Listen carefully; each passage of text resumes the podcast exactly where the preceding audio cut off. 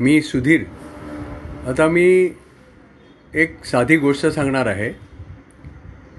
आणि त्याच्या शेवटी आपल्याला त्याच्यातनं बोध घ्यायचा आहे. एक राजा राणी होते.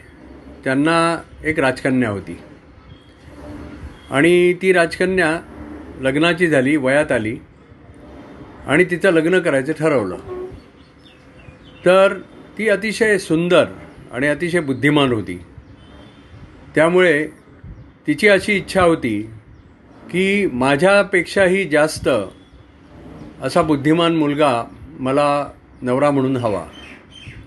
तेव्हा तिने एक अशी अट ठेवली की जो मला निरुत्तर करेल मला त्यांनी प्रश्न विचारायचे मी त्याला एक तासाची मुदत देईन आणि त्यांनी मला प्रश्न विचारायचे आणि म मी निरुत्तर झाले समजा त्याच्याकडनं तर तो माझा नवरा असं तिनं अट ठेवली. आणि त्याप्रमाणे राजानी सगळीकडे राज्यामध्ये दवंडी पेटवली. आणि ठरलं की अशा अशा पद्धतीने तिचं लग्न होईल. तर रोज राजकुमार यायला लागले. त्यांना तिची कीर्ती माहिती होती. की ती अतिशय सुंदर आहे बुद्धिमान आहे. त्यामुळे निराळे राजपुत्र निराळ्या ठिकाणून या येऊ लागले. तिला प्रश्न विचारू लागले. पण त्यांना काही तिला निरुत्तर करता येईना कारण तिचं ज्ञान एवढं अफाट होतं की कुठलाही विषय आणि कुठलाही प्रश्न त्याचं ती उत्तर देऊ शकायची. असं होता होता काही वर्ष गेली. आणि तिच्या आईवडिलांना म्हणजे राजा राणींना वाटायला आलं की आता ही आपली कुमारी ही काय अविवाहितच राहणार की काय?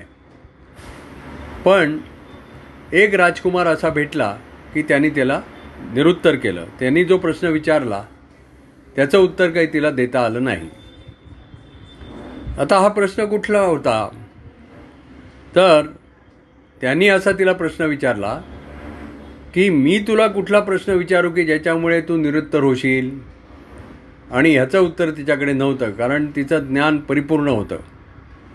तर या गोष्टीतनं असं दिसतं की कुठल्याही गोष्टीचं कुठल्याही प्रॉब्लेमचं म्हणजे जे समाधान असतं त्याचं जे सोल्युशन असतं ते बऱ्याचदा त्या प्रॉब्लेममध्येच असतं.